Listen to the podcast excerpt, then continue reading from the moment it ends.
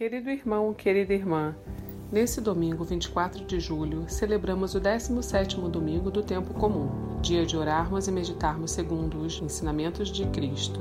No evangelho desse domingo, acompanhamos Jesus instruindo seus discípulos como rezar.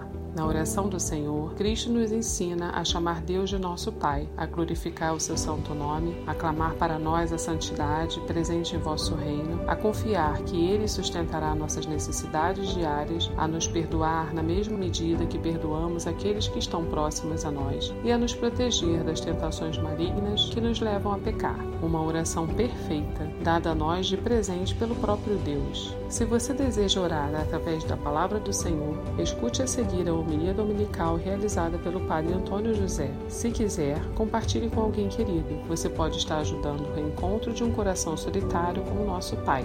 Deus abençoe muito você e sua família. Um abraço dos seus irmãos da paróquia Nossa Senhora de Fátima, Rainha de todos os santos. O Senhor esteja convosco. De nós. Proclamação do Evangelho de Jesus Cristo segundo Lucas. Glória a vós, Senhor. Jesus estava rezando num certo lugar. Quando terminou, um de seus discípulos pediu-lhe: Senhor, ensina-nos a rezar, como também João ensinou a seus discípulos. Jesus respondeu: Quando rezardes, dizei: Pai, santificado seja o teu nome Venha o teu reino. Dá-nos a cada dia o pão de que precisamos e perdoa-nos os nossos pecados, pois nós também perdoamos a todos os nossos devedores. E não nos deixeis cair em tentação. E Jesus acrescentou: Se um de vós tiver um amigo, e for procurá-lo à meia-noite e lhe disser: Amigo, empresta-me três pães, porque um amigo meu chegou de viagem e nada tenho para lhe oferecer. E se o outro responder lá de dentro: Não me incomodes, já tranquei a porta e meus filhos e eu já estamos deitados não me posso levantar para te dar os pães. Eu vos declaro, mesmo que o outro não se levante para dá-lo porque é seu amigo, vai levantar-se ao menos por causa da impertinência dele e lhe dará quanto for necessário. Portanto, eu vos digo: pedi e recebereis, procurai e encontrareis, batei e vos será aberto, pois quem pede, recebe, quem procura, encontra, e para quem bate, se abrirá. Será que algum de vós que é pai, se o filho pedir um peixe, lhe dará uma cobra? Ou ainda, se pedir um ovo, lhe dará um escorpião?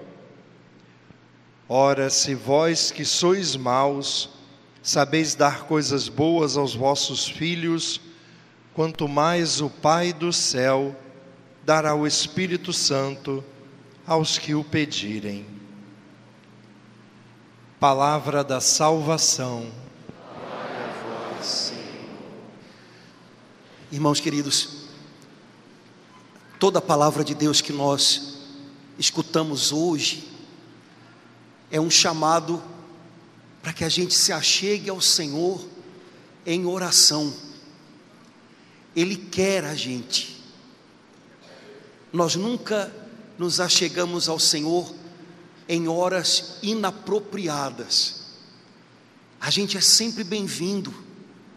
Ele tem sempre coração atento para receber a gente e ouvir a gente. E toda leitura da palavra de Deus que nós escutamos hoje é um chamado à confiança. Fale com Deus e confie. Fale com Deus e tenha certeza de que Ele se importa com o que você diz. Fale com Deus, porque falar com Ele é o primeiro remédio para o seu coração. E a gente confia quando fala com Ele, e a gente fala crendo que vai valer a pena, não porque a gente tem as palavras certas, não porque a gente sabe convencê-lo de alguma coisa. O chamado que Jesus nos faz hoje a confiar quando orarmos, não está baseado no que a gente sabe fazer e no que a gente pode mostrar a Ele na oração. Nós confiamos não por nossa causa, mas por causa daquele que nos escuta. E Jesus disse que aquele que nos escuta tem coração de pai. Sabe, um filho, quando se aproxima do pai ou da mãe para pedir alguma coisa, ele pode até achar que ele é, vai conseguir porque convenceu o pai ou a mãe, mas no fundo, no fundo, é, quando um filho se aproxima do pai ou da mãe para pedir algo, o que garante que ele vai conseguir o que pediu é o amor do pai e da mãe, não o fato de que ele é o filho nota 10, porque normalmente não é, né? Não o fato de que ele é um bom convencedor, porque o pai e a mãe têm mais estrada, não vão se deixar convencer por um guri, né? É, irmãos, o que garante que as nossas orações são respondidas? Não é o quanto a gente é capaz de convencer a Deus de que a gente merece ou precisa de algo, o que faz com que você pode, possa ter confiança de que a sua oração importa, é que você fala com um Deus que tem coração de pai, e coração de pai sempre, sempre se interessa pelo que há com os filhos. Um dia, um dos discípulos de Jesus viu Jesus rezando e quando Jesus terminou de rezar, ele pediu: Senhor, ensina a gente a rezar também. Sabe, ver Jesus falando com o Pai devia ser algo incrível. Então aquele homem pediu: Jesus, a gente também quer falar com Deus, só que a gente não sabe. É, deve ser muito complicado, né? É, ensina a gente. Deve ter um truque, deve ter um macete. E Jesus disse para ele: Ok, eu vou ensinar. Vem. Quando você estiver rezando, comece dizendo assim: Pai. E essa é a porta que, quando é aberta, abre todas as outras. Quando você estiver rezando, comece dizendo: Pai. Porque quando a gente descobre que rezar não é algo complicado e não precisa de um macete para quem sabe convencer a Deus, quando a gente descobre que rezar é falar com um pai, um monte de outras coisas de repente começam a ser mexidas e mudadas dentro de. A primeira coisa que a nossa oração muda é a gente mesmo. Basta que você veja como é que é você antes de rezar e como é que é você depois de rezar. Faz essa experiência. Antes de você chegar aqui na igreja, você saiu de casa atrasado, se duvidar, ainda brigou no carro com quem estava com você no carro, né? brigou no estacionamento. Você chegou aqui na igreja de repente tenso, né? já pensando, porque amanhã é segunda-feira, o bicho está pegando. Né? É, mas aí até o final da missa, a gente vai ajustando o coração da gente com o coração do Pai. Quando você estiver saindo da missa, tenta sentir como é que você está. E você vai ver que quando a gente reza, a primeira coisa que muda é a gente. Bom, tem coisas para mudar lá em casa? Tem. Lá no trabalho também tem. Tem um monte de coisas para serem mexidas, mudadas de lugar, colocadas no lugar, tudo é verdade. Mas a primeira coisa que é, vai para o lugar quando a gente reza é a gente mesmo. E por isso, quando a gente não reza, a gente se sente o tempo inteiro desajustado, desajeitado por dentro, ou preocupado demais com o que ainda não veio, ou machucado demais com o que já foi. É, e parece que as coisas não andam, sabe? O círculo não fecha. Uma coisa boa acontece aqui, outra ali, mas na hora de fechar o círculo não vai, porque a gente não está bem, porque a gente não está no lugar. É, quando você reza, a primeira coisa que vai para o lugar é o seu coração. Quando você lembra que tem um pai e que você pode voltar para ele, e que na casa dele você é sempre bem-vindo, e que ele sempre vai estar atento para você, essa porta abre todas as outras. E a primeira porta que se abre é a porta da paz. A paz volta quando eu me volto para Deus em oração. O salmo que a gente rezou hoje diz tão bonito: Eu busquei o Senhor e Ele trouxe de volta o vigor para minha alma. Minha alma estava sem vigor. Quantas vezes a gente ouve o pessoal dizendo coisas assim, Padre, eu não sei o que é está havendo, eu estou bem, eu fisicamente eu estou bem, mas dentro está um negócio meio apagado, está um, uma coisa meio embotada, alma sem vigor. Mas quando a gente fala com Deus, e o melhor ainda, quando a gente ouve Deus, a alma da gente se revigora. A Bíblia tem um nome para o nosso Deus que é lindo, Deus da esperança. Quando a gente fala com Deus, por contato, a gente é entranhado de esperança e a alma da gente se renova.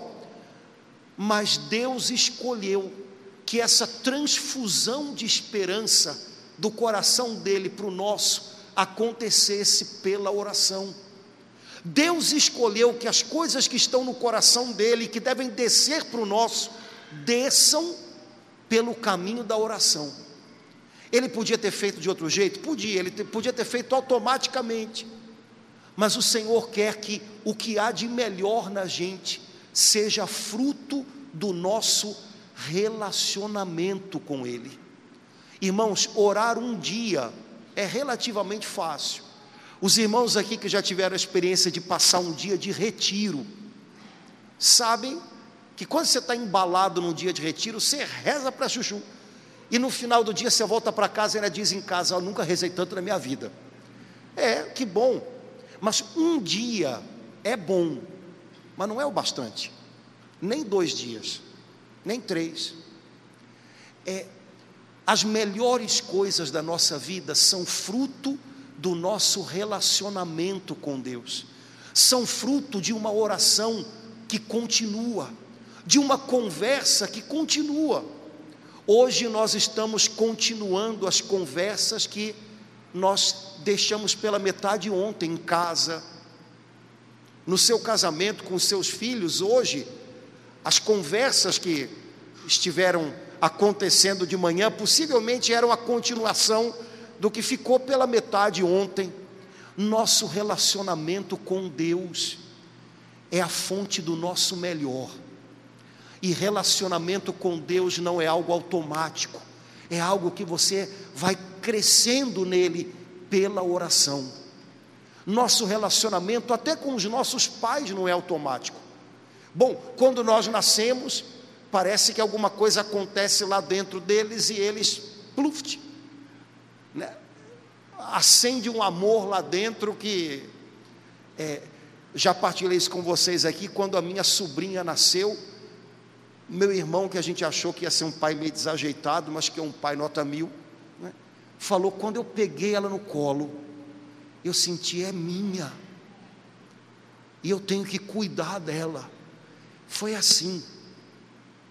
Bom, agora, depois desse assim, a menina hoje já está com 12 anos, tem 12 anos que eles estão crescendo no relacionamento. Assim também é num casamento, assim também é numa amizade, assim é com o Senhor. Sabe, um dia a gente nasceu para Ele. Hoje São Paulo disse lindo na carta aos Colossenses: quando Deus vos chamou à vida. Irmãos, um dia a gente não era nada, nada, e Ele chamou a gente à vida, e Ele trouxe a gente do nada para a vida, E como todo bom pai, ele se apaixonou pela gente, pronto. Apaixonado.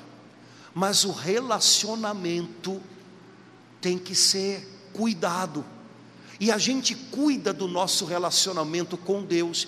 A gente cresce nesse relacionamento com Deus pela nossa oração.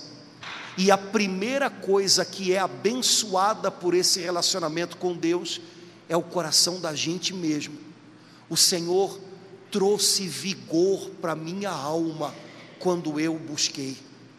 E o Senhor, à medida que a gente vai ajustando o coração da gente com dele, ele vai acalmando o nosso coração. Quando você chama Deus de Pai, a primeira porta se abriu. E a segunda é a porta da paz. Quando você descobre que você conta com esse Pai, esse Pai é insistente, esse é um Pai vitorioso, ele não vai se deixar vencer pelos erros da gente, pelos pecados da gente, o amor dele é maior. E como a gente não vai perdê-lo, ainda que a gente perca todas as outras pessoas, o coração da gente se acalma nele. Ontem eu estava pregando em Aparecida no congresso da renovação e tinha gente do Brasil todo, né? E aí eu perguntei: quantos irmãos nesses dois anos últimos tiveram que entregar ao Senhor uma pessoa querida que o Senhor chamou. Olha, muita gente levantando a mão.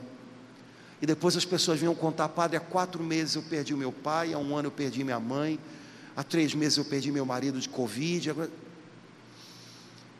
Irmãos, as pessoas entram no caminho da gente, e a gente tenta até retê-las com a gente, mas a gente sabe que não dá em algum momento elas prosseguem o seu caminho. Mas a gente tem um pai que vai com a gente do começo ao fim. E quando a gente lembra dele, o coração da gente acalma. Ele sabe ainda o que está fazendo com a nossa vida, até o fim. É, o salmo que a gente rezou hoje disse tão bonito: Senhor, completa em mim a obra que o Senhor começou.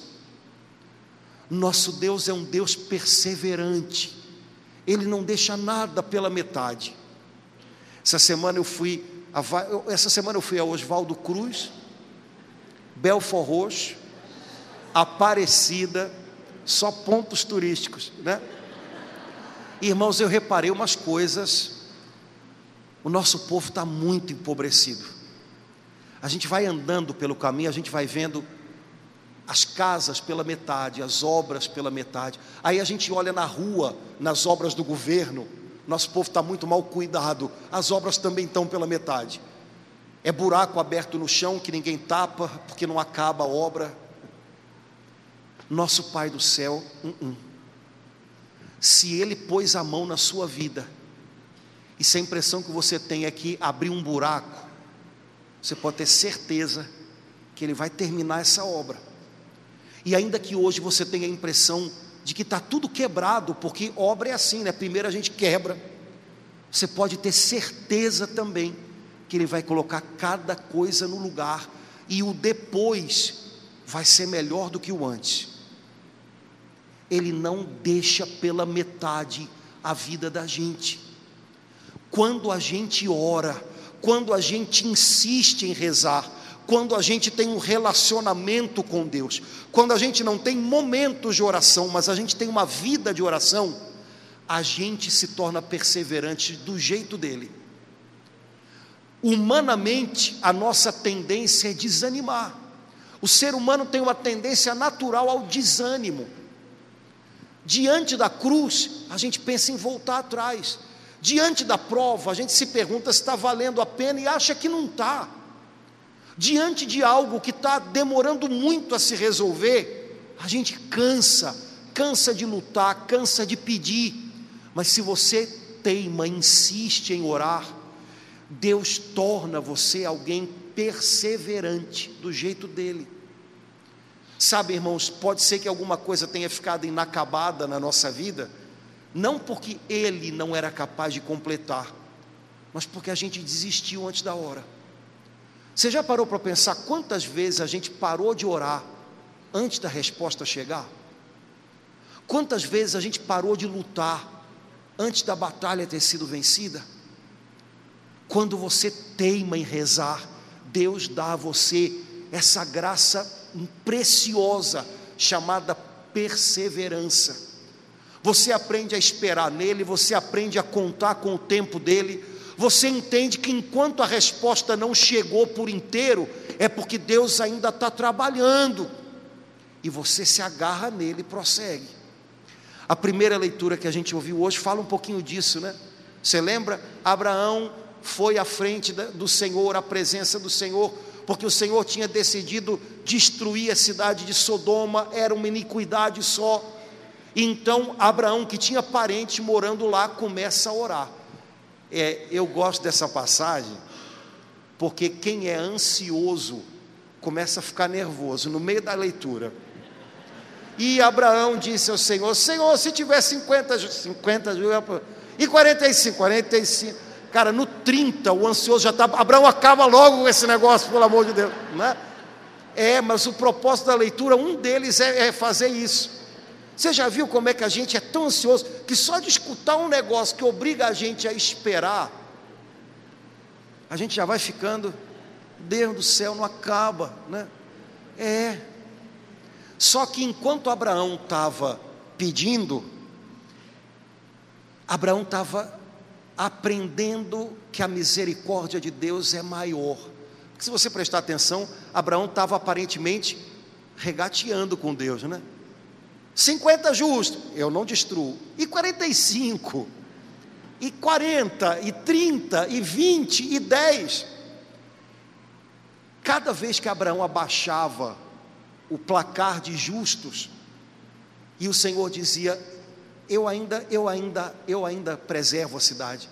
Abraão estava entendendo, ele é bom, eu vou confiar mais. Ele é bom, eu vou pedir mais. Ele é bom, eu vou insistir de novo. E ele foi até o fim. Sabe, irmãos, é perseverar. Às vezes é o segredo do que está faltando para que a gente possa vencer limites que a gente mesmo se impôs. Jesus diz no Evangelho de hoje: bata na porta até que ela se abra, peça até receber, procure até encontrar. Não é bem assim que a gente lê, né? A gente lê que, é, é quem pede recebe, né? É, quem procura encontra. É, eu tô, estou dizendo a mesma coisa de outro jeito. Peça até receber, bata até a porta abrir mas essa porta não se abre.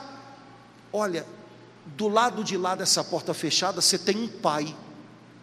Ele está ouvindo você bater, no momento oportuno, ele vai se encarregar disso. Sabe essa porta que parece que se fechou e não tem quem abra para você, você já até pediu para alguém abrir. Você tem um pai e ele vai se encarregar dessa situação. Continue confiando nele, fale com ele, desabafe com ele ouça Ele. Olha, Ele tem mil maneiras de falar com a gente.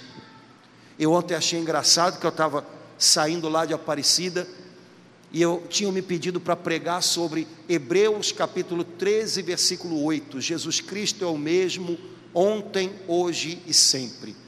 E aí eu fui orar, pedi, preparei a pregação.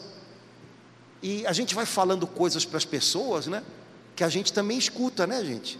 Não é assim, você que é pai e mãe, você não fala umas coisas para os seus filhos, que enquanto você fala, você está ouvindo, aí você pensa assim, pois é, eu também preciso aprender isso, né? Ah, se eu tivesse ouvido quando minha mãe falou, né?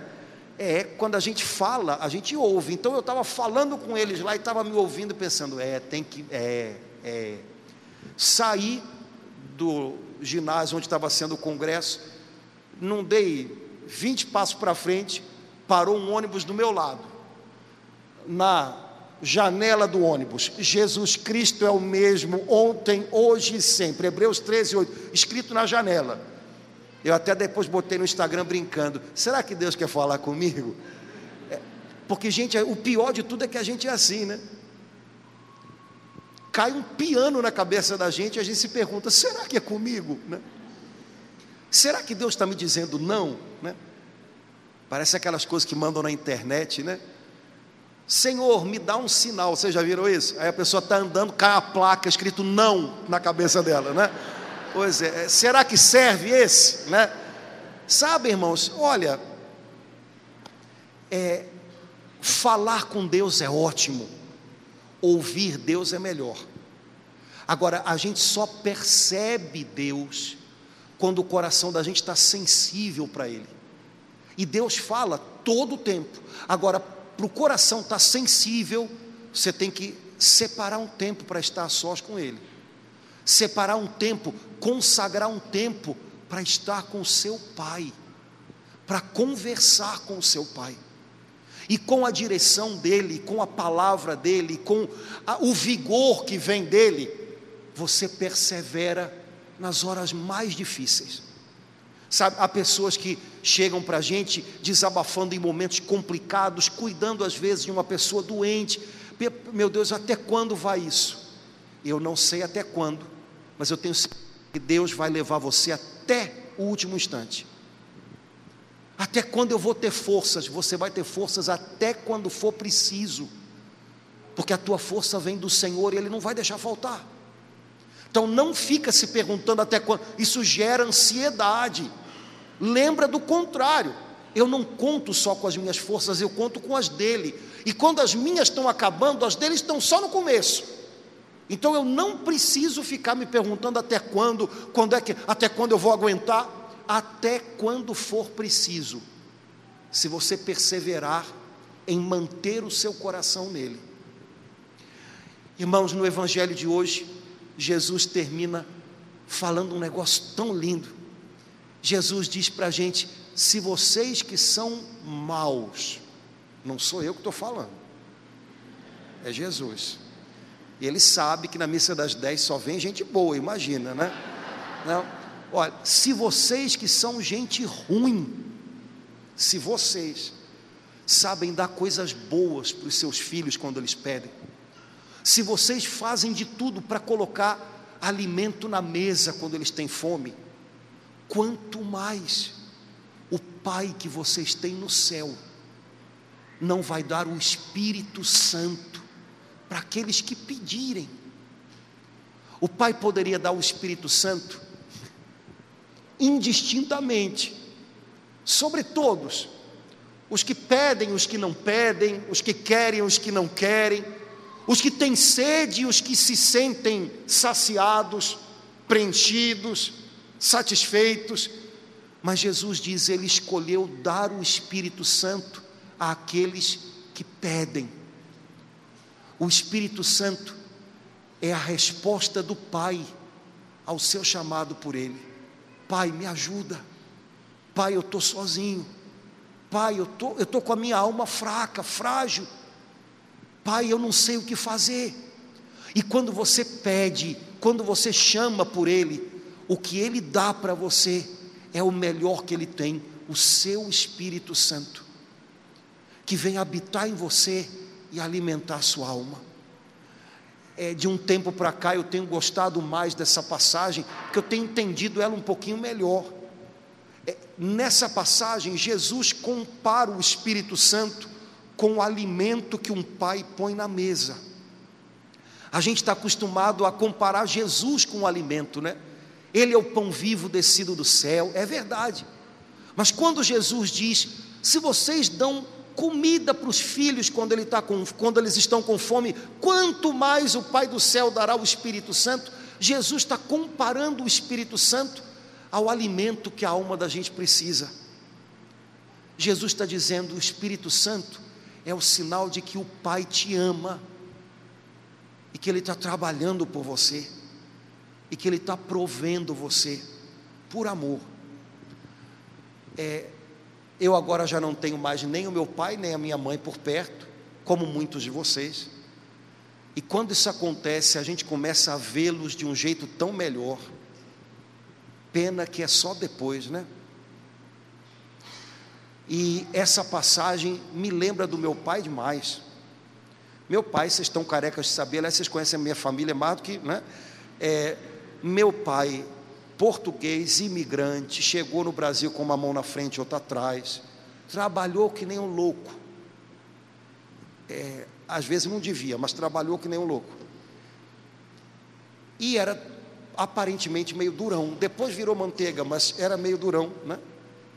O jeito que ele tinha de mostrar que amava a gente, que se preocupava com a gente, era trabalhar, trabalhar, trabalhar, para não deixar faltar nada.